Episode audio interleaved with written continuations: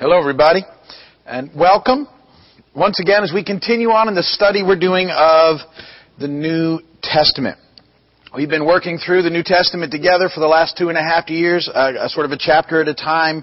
We uh, worked through the Gospels, Matthew, Mark, uh, then we did John, then we did Luke, because we wanted to do Luke and Acts together. And then now, springing out of Acts, uh, we're moving into the letters that Paul wrote, because we just spent time uh, looking at Paul's missionary journeys and these initial letters or the letters he was writing back to the churches. Remember that he uh, would go uh, from place to place. He'd get a church started. He'd often get run out of town after a short period of time, and uh, and so uh, they would have a good start, but they'd have a lot of questions. He would send often um, some of his guys back there to help the churches, but then uh, they would also uh, be times when there wasn't anybody there. They'd have questions, and in particular, now with the group in Corinth, a lot of issues have arrived and, and have have arisen in the process, and um, and so they've sent sort of a couple of different groups of people to Paul with a, a, list of questions that he's been working through, and they're they're very difficult um, sort of questions and um, and it's not uncommon. The, the, the, he commended the Corinthian church, Paul did, for there's a lot of good stuff going on, but there's also a lot of big issues, and uh, just like the church today, um, there's there's always stuff, and it's about growing into it and learning how to deal with the process. Now, in in Corinth. Remember, it's a very new church, and they're they're just sort of uh, moving away from a lot of their pre-Christian beliefs, um, that were pretty significant and very occultic in their practice. And um, one of the issues now that Paul has to uh, deal with is um, spiritual gifts, and that's going to be in, in uh, 1 Corinthians 12, 13, and 14. Uh, apparently, the Corinthians were very gifted by the Spirit, and yet they were looking at it sometimes in the wrong way, and it was causing another set of issues. And, and it's important to move into these chapters with some cultural context that uh, the, the Hellenistic, the Greek worldview that the Corinthians had um, in their uh, pre-Christian take on things had a very sort of um, interesting belief in the way that people were um, uh, connected to the little g gods, and that people who were very close to the little g gods um, were uh, were oftentimes uh, th- this closeness was manifested by sort of trances, ecstatic speech, and other unusual, bizarre forms of behavior. In fact, people who were um, had epilepsy at the time were considered to have the divine disease, and so these uh, rather bizarre behaviors that some experienced um, were often considered that, to make them closer uh, to God. That these people were closer to God. Um, oftentimes, the in the um, in, in the practice of occult worship, uh, the, the people in the temples, the false temples, would even use uh, drugs and stuff to get worked into these sort of frenzies, and that was considered to be spiritual. Given that sort of perspective on the culture, um, the, one of the gifts that the Corinthians seem uh, particularly attracted to was uh, speaking in tongues, the gift of tongues. And, and it, it, had this tie in to these other practices. Um, and, and so they were elevating it uh, to a place that uh, it was a true, it was the mark of true spirituality. And Paul's going to step in and deal with that process in these chapters. And he actually begins the whole process in, in uh, 1 Corinthians 12, we're going to see by making the statement, now about spiritual gifts, brothers, I do not want you to be ignorant. I've always enjoyed that, that passage. I, I like Paul saying that. I, I don't want you to be ignorant. Um, and that as you look into that first verse, um, the, the way it's been translated for us about spiritual gifts, um, the word there for spiritual, where they're taking the concept of spiritual gifts, is different than the, the word for spiritual gifts in the rest of the, the chapter, where the gifts are referred to as the charismata or the charisma, the, the gifts as we know them. That word there that's spiritual is just that, it's about spirituality. Gifts has kind of been added there because of the context of the rest of the chapter. But I think a, a, a really good uh, way of looking at that first verse says um, would, would be, you know, about what it means to be spiritual about what true spirituality looks like, I don't want you to be ignorant or confused. And, and he also reminds us that just a short time ago, the Corinthian uh, believers were, were being led astray to mute idols and all that stuff. So that's all in the mix. And what's happened is then, so their old assumptions of what spirituality looked like are being dragged into the kingdom and it's causing issues. And, and, and so, uh, to the point where, because one of the verses that comes up talks about you can't say Jesus is Lord uh, without the Spirit, and you can't say Jesus is cursed if you have, and and that apparently what's happened that that's even being brought up is that someone in uh, in sort of what they thought was a very spiritual state uh, of ecstatic utterance has, has said anathema to Jesus, uh, uh, did Jesus be cursed? And because of the state of the person saying it, because of the way it was delivered, they thought that it had some merit. And Paul is saying that's, that's not God, and you need to be able to look and see the difference in the process. And so, uh, uh, Paul's main concern then, or one of the main concerns, is that because of their um, misunderstanding of what true spirituality is, that some people could be led astray who are coming in because they, they don't have this stuff figured out. And so, uh, I want to say this too as we as we delve into these chapters that um, Paul does not at- attack the gift of tongues, um, and he doesn't reject it either in the church. What he does is give a, a, lengthy explanation of how the Spirit actually works in our lives and in our churches. So let's dig in together. 1 Corinthians chapter 12, verses 1 and following. There's 31 verses. I will read it to you. Now about spiritual gifts, brothers, I do not want you to be ignorant. You know that when you were pagans, somehow or other you were influenced and led astray to mute idols. Therefore I tell you that no one who is speaking by the Spirit of God says Jesus be cursed, and no one can say Jesus is Lord except by the Holy Spirit. There are different kinds of gifts, but the same Spirit. There are different kinds of service, but the same Lord. There are different kinds of working, but the same God works all of them in all men. Now to each one, the manifestation of the Spirit is given for the common good. To one there is given through the Spirit the message of wisdom. To another the message of knowledge. by means of the same Spirit. To another, faith by the same Spirit. To another, gifts of healing by that one Spirit. To another, miraculous powers. To another, prophecy. To another, distinguishing between spirits. To another, speaking in different kinds of tongues. And to still another, the interpretations of tongues. All these are the work of one and the same Spirit, and He gives them to each one just as He determines. The body is a unit. Though it is made up of many parts, and though all of its parts are many, they form one body. So it is with Christ. For we were all baptized by one Spirit into one body, whether Jews or Greeks, slave or free, and we were all given the one Spirit to drink.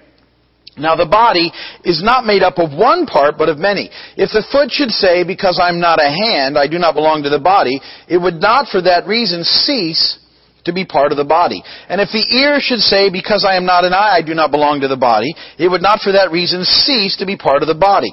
If the whole body were an eye, where would the sense of hearing be? If the whole body were an ear, where would the sense of smell be? But in fact, God has arranged the parts in the body, every one of them, just as He wanted them to be. If they were all one part, where would the body be?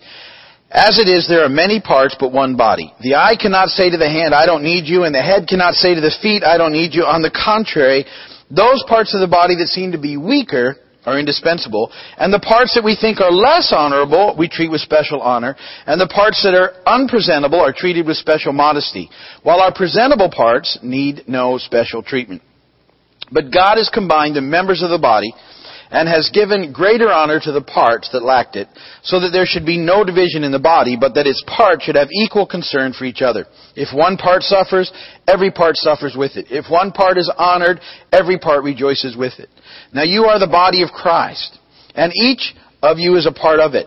And in the church, God has appointed first of all apostles, second prophets, Third, teachers, then workers of miracles. Also, those having gifts of healing, those able to help others, those with gifts of administration, and those speaking in different kinds of tongues. Are all apostles? Are all prophets? Are all teachers? Do all work miracles? Do all have gifts of healing? Do all speak in tongues? Do all interpret? But eagerly desire the greater gifts. And now I will show you the most excellent way.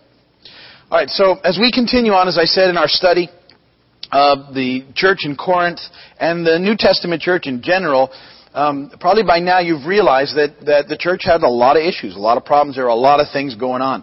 The new church, the early church, we often sort of get uh, um, uh, nostalgic about the, the early church and how, how amazing it must have been to be a part. And, and it's true, but the church is still an amazing thing. And, and so even though there was a lot of neat, dynamic stuff happening, back then they had a bunch of problems too, just like the church today.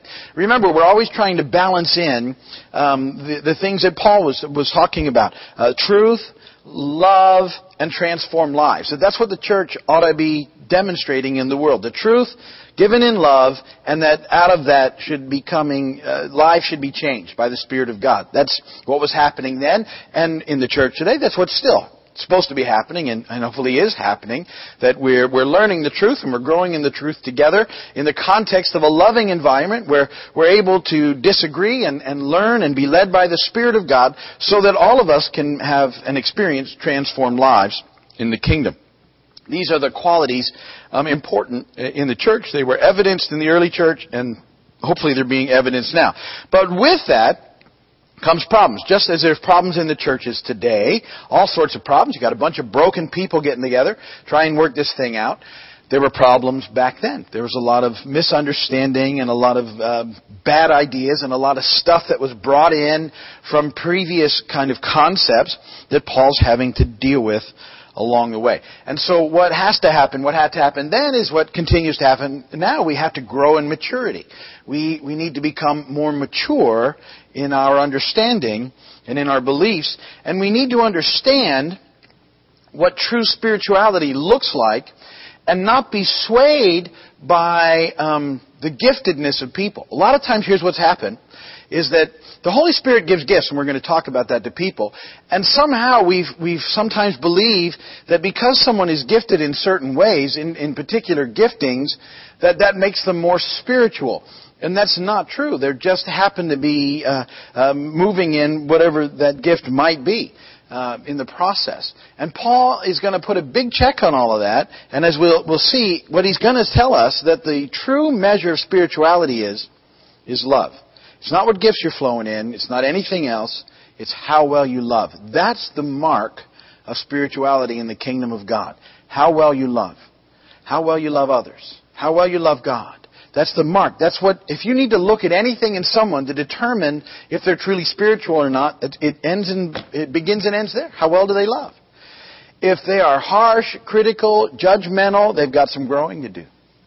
If they're loving well, you, you know, you, you hopefully can say, oh, this is a person who's been walking with God for a while and, and he's, um, or, or she has, has come to some places of humility in their lives and they realize that, that all that they are is really all about Him. And they're just trying to do their part and function in the body. They they quit, you know, striving for power and position. They they they just kind of settle into the role that God has for them. They're not divisive. They're not always trying to cause problems. They're not pointing out every little thing. They're they're they're they're growing in and encouraging others to become the people that God has called them to be. That's what the church ought to be doing. That's why we talk about encouragement all the time.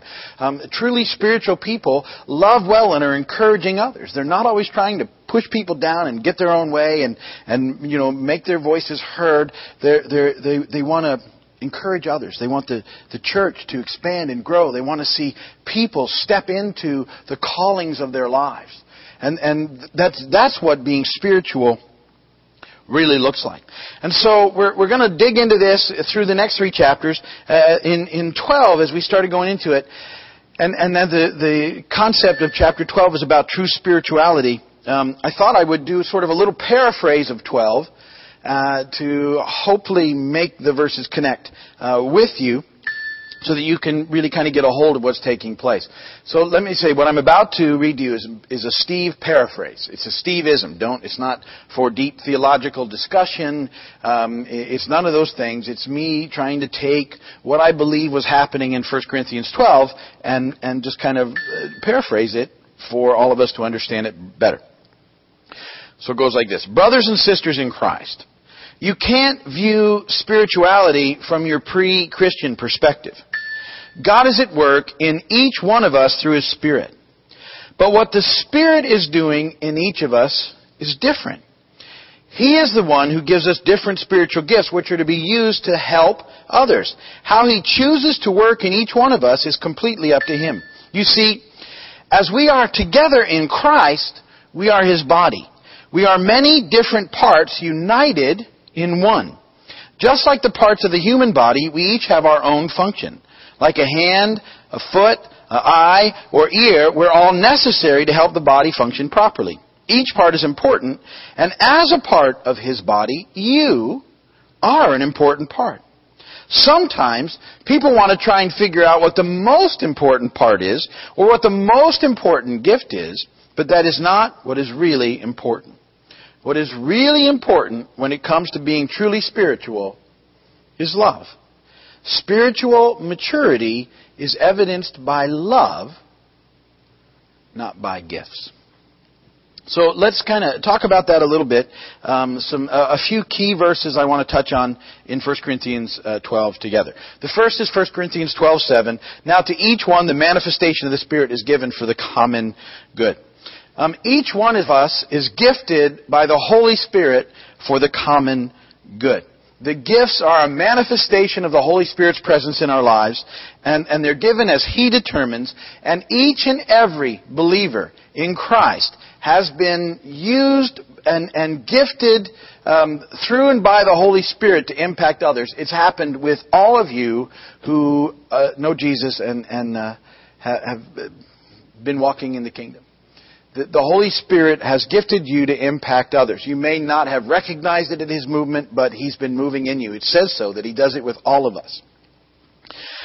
Now, sometimes um, people have different ways of looking at the gifts, and, and so they try and determine which of the gifts that they have, and then um, then they start trying to say, well, you know, this is the gift that I have. I have a little different way of looking at that, and there's a difference too between uh, in the church being the gifts of the Spirit and and sort of the a call, uh, an anointing of certain offices within the church. And so we, we don't want to confuse the two. But I believe this, that the gifts of the Spirit, it says, are given for the common good. And so when the Holy Spirit gives gifts, um, uh, that, that ultimately they're for the final recipient that it's not so much, let's say that there's someone who needs to be healed, and the gift of healing um, is given by the Spirit that flows through you to the person who needs to be healed, and they're healed. They're the one that received the gift of healing, I believe. It just kind of happened to go through you. God used you for the common good. Does that mean that you always have the gift of healing? I don't believe it does. Are there some people who seem to flow more in healing than others? Absolutely. But I also believe that God's able to use willing um, believers to flow into whatever needs to happen. So that if there's a, a, an occasion and a need for ministry and you're with someone and that person needs a particular spiritual gift, if you're open to the things of God, that that gift can flow through you to that person as a recipient. I believe that's more in line with what's taking place here.